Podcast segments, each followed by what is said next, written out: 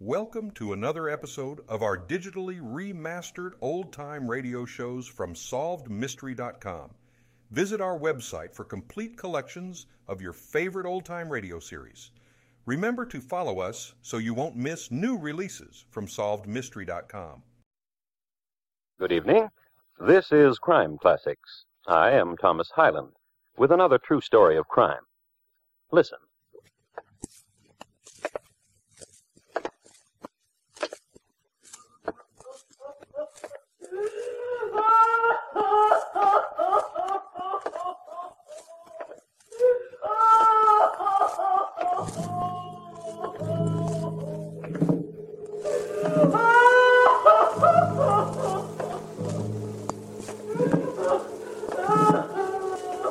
This is a dream. This is a portent. This is the shape of things to come. A man dreams of walking down a vaulted and empty corridor.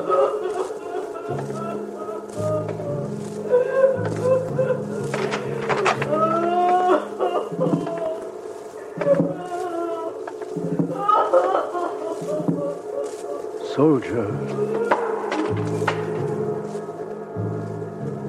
Soldier. Sir? Who lies dead here? Look for yourself, sir.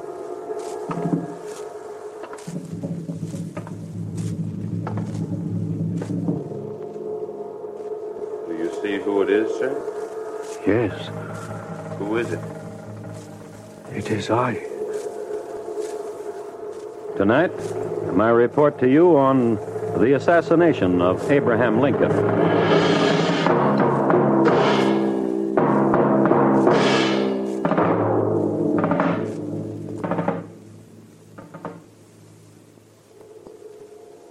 Crime Classics, a series of true crime stories from the records and newspapers of every land, from every time.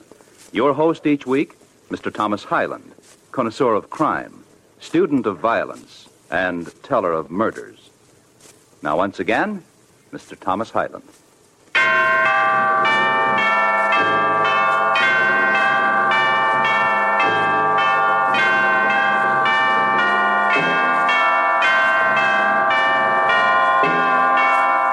It was April in eighteen sixty-five, and it was Washington, D C A hero had come into the city.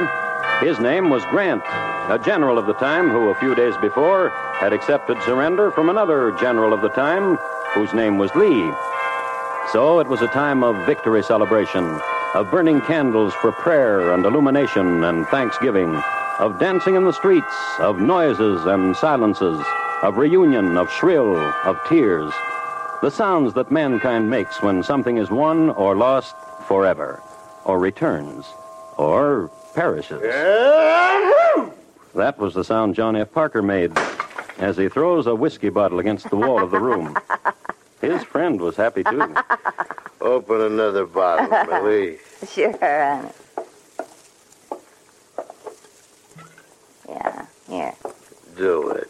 Now lean back your head. Slow now. Trickle it.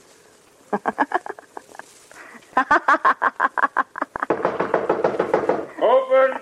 Open! I told her downstairs I didn't want to be disturbed. Ah, oh, Johnny, Johnny, Johnny. Whoever it is... I'll send him away. Send him away. Yeah. Go away. Go away! Oh.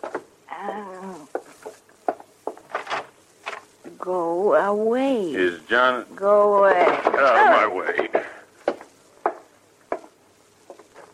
Get up, Parker. Williams, you got no right to...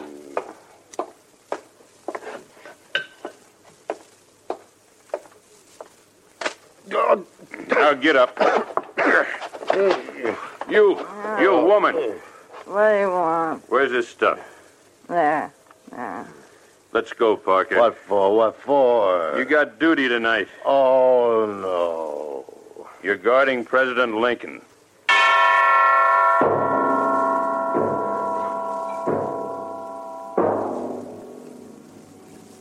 John F. Parker, member of the Metropolitan Police Force of Washington, the District of Columbia. John F. Parker, a rumpot. He was about thirty-five years old, and he was married, and the laughing lady you just heard was not his wife. He had been in the Union Army for a little while, but was dismissed from it for the good of the war effort. His record shows that he couldn't hold an assignment to any one beat for any length of time, for reasons ranging from sleeping in an alley on his beat or sleeping in a doorway on his beat. This is a man who was assigned to guard President Lincoln. How did this happen? Simply, Missus Lincoln wrote a note. To Provost Marshal James R. O'Bairn, this is to certify that John F. Parker, a member of the Metropolitan Police, has been detailed for duty at the Executive Mansion by order of Missus Lincoln. Why did Missus Lincoln write such a note? No one ever asked her, so I can't say. But we know that John F. Parker, more or less sober, appeared at the White House, and he and Missus Lincoln had a small chat. There are rumors, of course, Mister Parker. You must have heard them. Rumors, ma'am? About Mister Lincoln. About Mister Lincoln, ma'am? That there are conspirators, and attempts will be made on his life. Yes, ma'am. Uh, ma'am? Yes, Mister Parker? May I ask a question? Of course. Why was I selected the bodyguard, Mister Lincoln? Because... Mary, Mary, prevail upon him. Prevail upon him. Well, what's the matter, Mister Lincoln? General Grant here... He's changed his mind. That's right, Missus Lincoln, I have. Prevail upon him, Mary. Oh, but surely, General, the people are expecting you. All over Washington, they expect an appearance from you, and at the theater tonight... It's you... impossible. But suddenly you tell us it's impossible. Why? I'm going home. I'm going to Burlington. But tomorrow you can go to Burlington. Tonight. General... Ma'am? Even the newspapers headline your name above Mister Lincoln's. Surely for such a privilege you would not disappoint... I've been long from home, ma'am. Yes. Yes, you have. Goodbye, Missus Lincoln. Mister Lincoln. Yes. Uh, goodbye. Goodbye. It troubles me. What does? So suddenly he changed his mind. Strangenesses are... Mister Lincoln... Yes, Mary. This is your guard. His name is John Parker. How do you do, sir? Uh, Mister President. I did not wish to appear rude, sir. In truth, I did not see you. This, uh, You may upsetting... go, Mister Parker.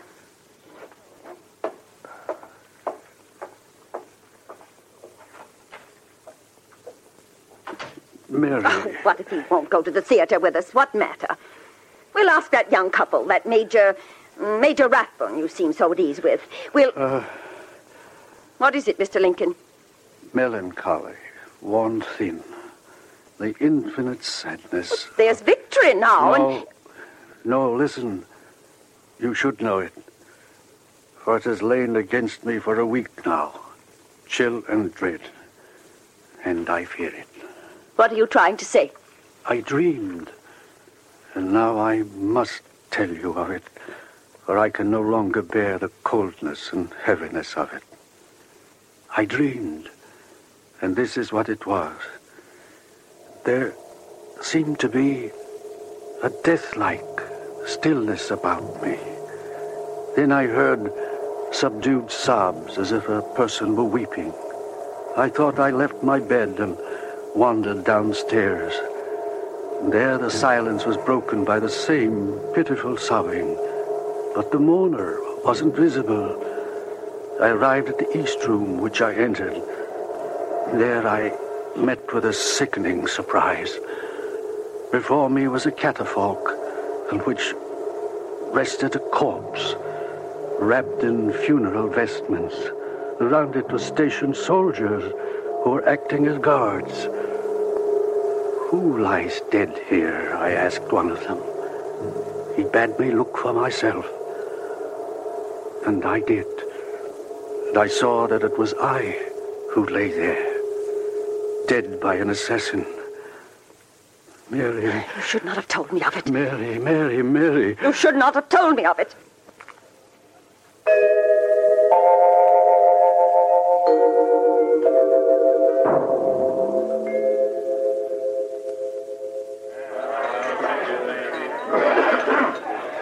Famous man you'll be. Nah, Mary. And we'll drink to it. Bartender, hand us back the bottle.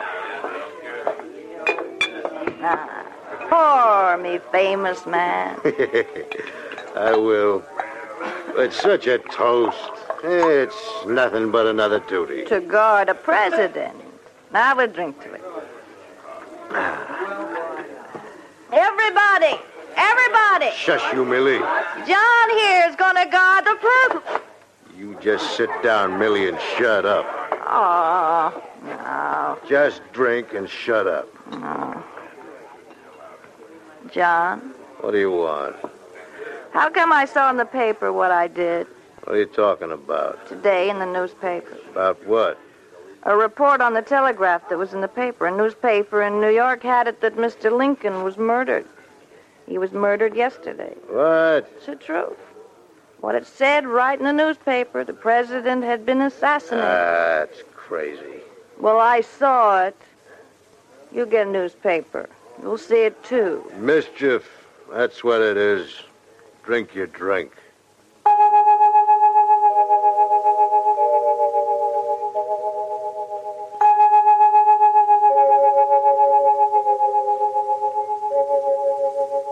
But it was true.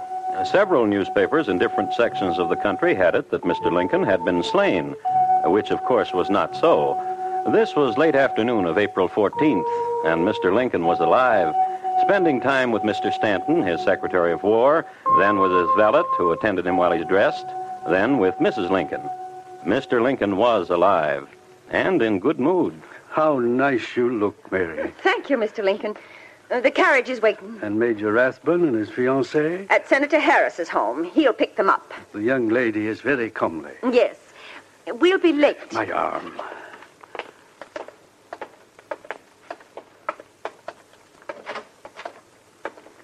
Thank you, Mister Uh, uh, Parker, sir. Mister Parker. The driver knows where to go, does he not? Ford's Theatre. Ford's Theatre.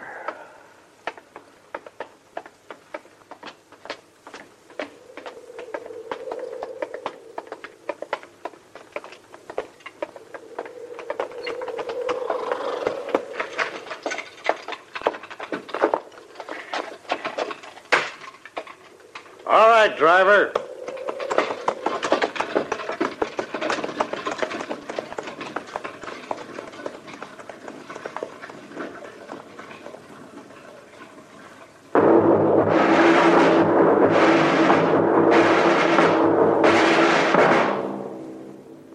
It was a raw night, and before they reached the theater, it drizzled a little, then stopped. And all over Washington, tens of thousands of candles burned. Backdrop for victory, for celebration, for remembrance. Backdrop for tears.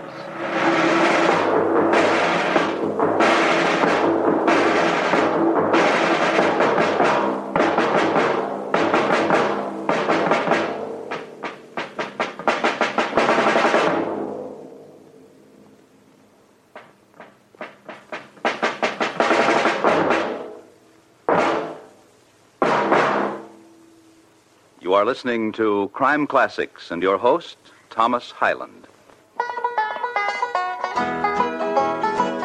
This land is your land. This land is my land. This land was made for you and me. Mm, Paris in the this spring. The cardinal whistling joyously as he builds his nest in the bush. Or Cairo in the fall, when the temperature has dropped below scorching. Faraway places with strange-sounding names? Nope. I'm speaking of Illinois, the land of Lincoln. Oddly enough, though, Illinois is sometimes referred to as Egypt because the fertility of the soil in and around Cairo, or Cairo giving it the Illinois pronunciation, resembles that of its Egyptian namesake. But there the similarity ends. Riding the Rock Island line is considerably more comfortable than riding a camel. And the I G A stores, the lonely grain elevators, the oak groves, the signs saying Edna's Cafe and Clabber Girl and Chew Mail Pouch are familiar to us in a way the pyramids could never be. Oh, not that Illinois is lacking in the exotic. Chicago is testimony to that.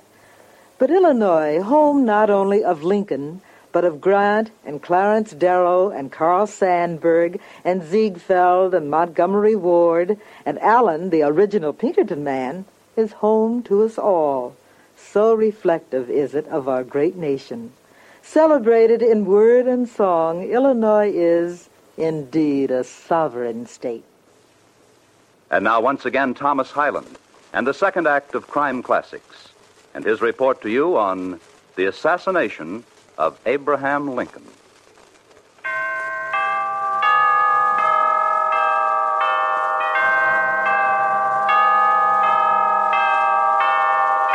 I would like to speak to you briefly about what I consider to be a fairly uninteresting play. It's called Our American Cousin, a drama in three acts by Tom Taylor. There were characters in it with such names as Lord Dundreary, Captain De Boots, Mister Buddycombe, and Missus Mount Chesington. I would like to give you an example of the kind of entertainment the play provided. One of the ladies says, "Why, Papa, it's a letter from my dear brother Ned. He writes from Brattleboro, Vermont, that he's quite well and just come in from a shooting excursion with a party of crows. Splendid fellow, six feet high." And Lord Dundreary answers to the effect that he is amazed to hear of birds six feet high, that they must be tremendous animals indeed. And the actress answers, "Oh, I see what my brother means. A tribe of engines called crows, not birds." Now, that's not very sparkling, is it? But this is the play that the president elected to see on the night of April fourteenth, eighteen sixty-five. When he entered the theater with his party, Laura Keene, the actress playing the part of Florence Trenchard, was speaking her lines in an early scene of Act One. "Oh, I am fairly out of breath. Good morning, Billy. The letter bag I saw coming, with you is coming with it. I thought I would let him before I reached the house." "Thank you, Mister Ford. We are always delighted to be guests of your theater." "Thank you very much, Mister Ford. I'll take care of the president and the major and the ladies." "Where will you sit, Mister Parker?" "Well, there's a chair out here in the hall for me." "You won't find it all, ladies, will you? Ladies and gentlemen, the President of the United States."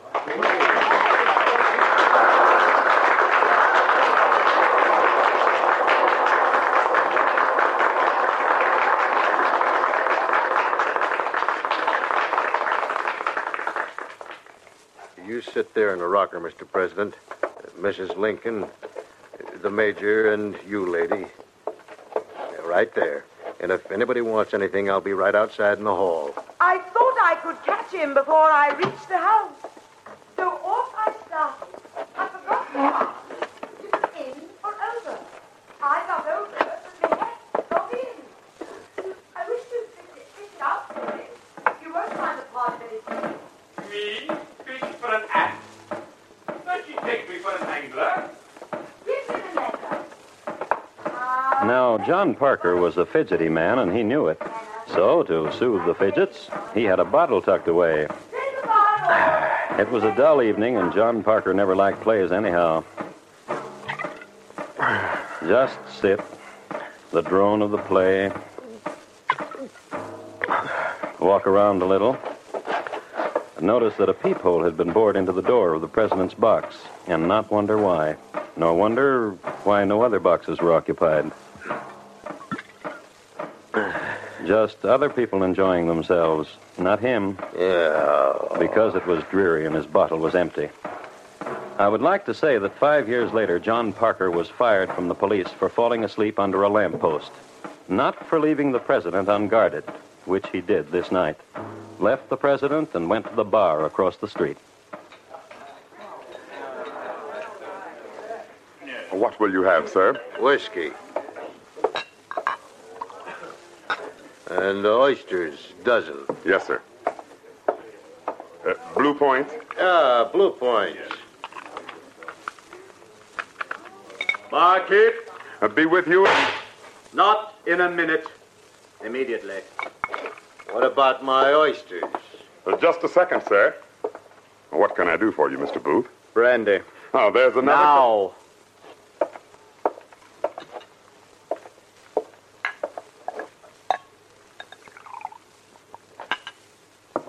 "Here's your money. The change is yours, barkeep." Thank you, Mister Booth.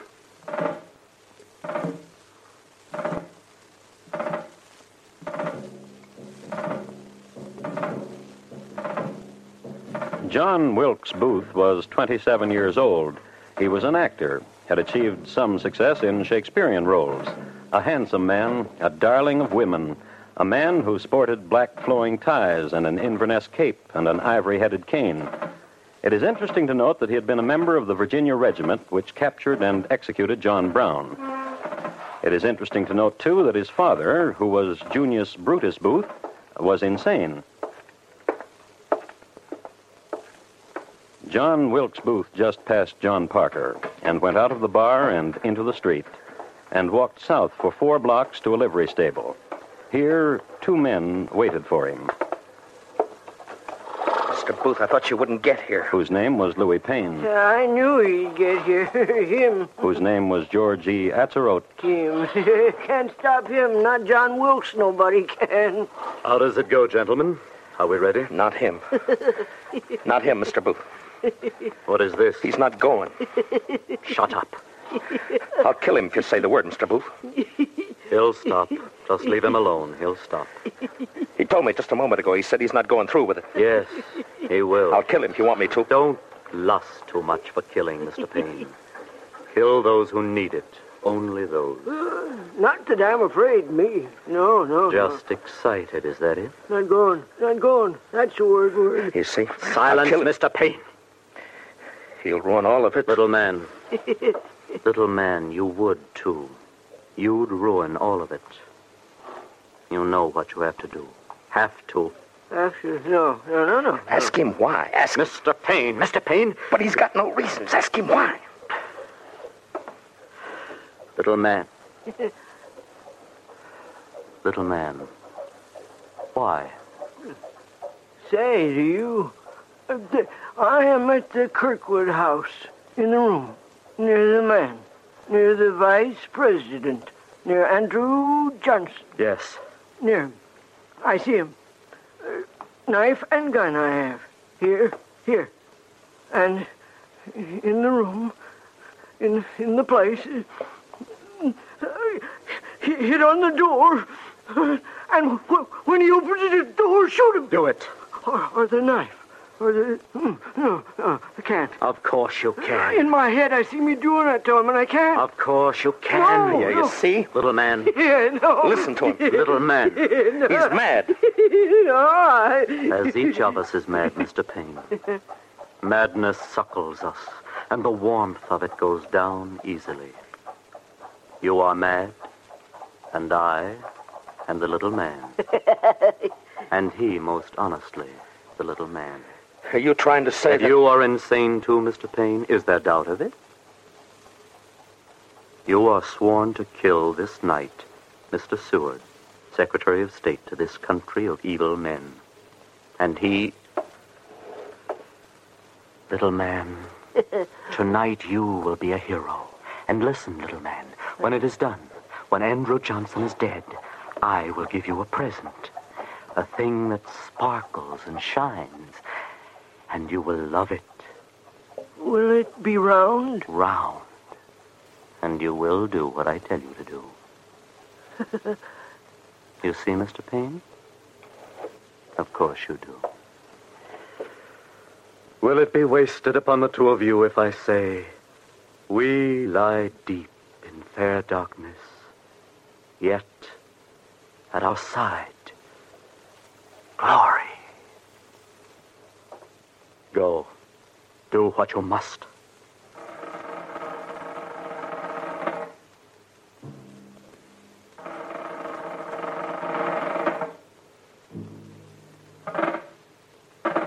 And each of them took a horse from the stable and rode away. This little man, George Atzerodt, became confused and just rode to exhaustion, and he did not kill. And Mister Payne... He entered the home of Mister Seward and fractured the skull of Mister Seward's son and cut the throat of Mister Seward, so it was feared for a time he would die. And John Wilkes Booth, he rode toward the theater, and a block from it, in a shadow pool that edged the fall of light from a street lamp, Anna Surratt waited there. John Wilkes. Yes? Now the time has come. Now what you're going to do will be done. Yes. You on your horse there, and the fever in your heart to do this thing. I cannot tell you now again not to do this thing. No. A burning. Yes. A hating. Yes. How do these things find place among all the tenderness of you? I wish I knew, but I cannot. No. Oh, I love you.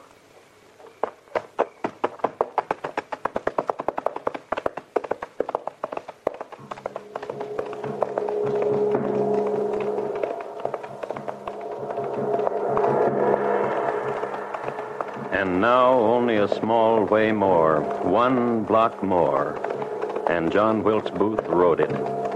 And John Parker, bodyguard to the President of the United States, he was still in the same bar where we left him, choking down another tumbler of whiskey, drinking his way into history's oblivion.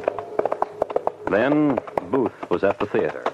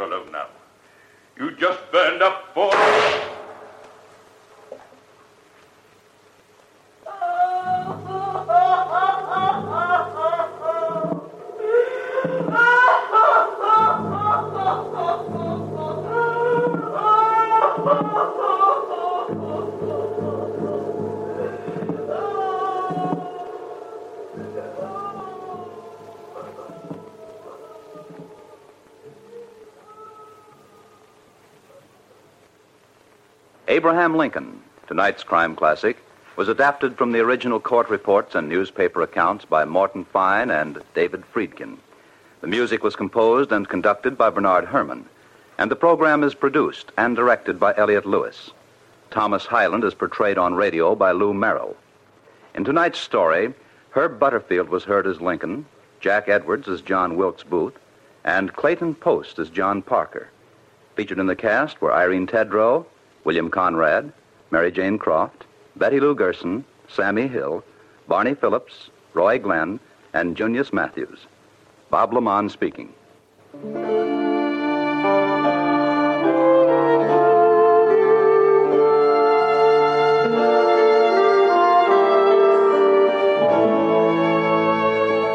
This is the United States Armed Forces Radio and Television Service.